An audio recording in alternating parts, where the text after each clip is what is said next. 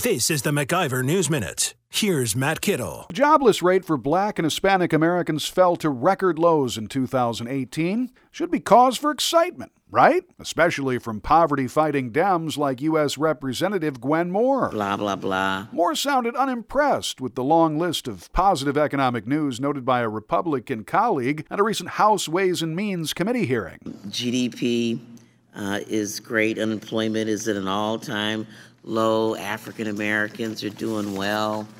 Uh, Hispanics are doing well. Uh, wages are rising at the fastest pace in 10 years.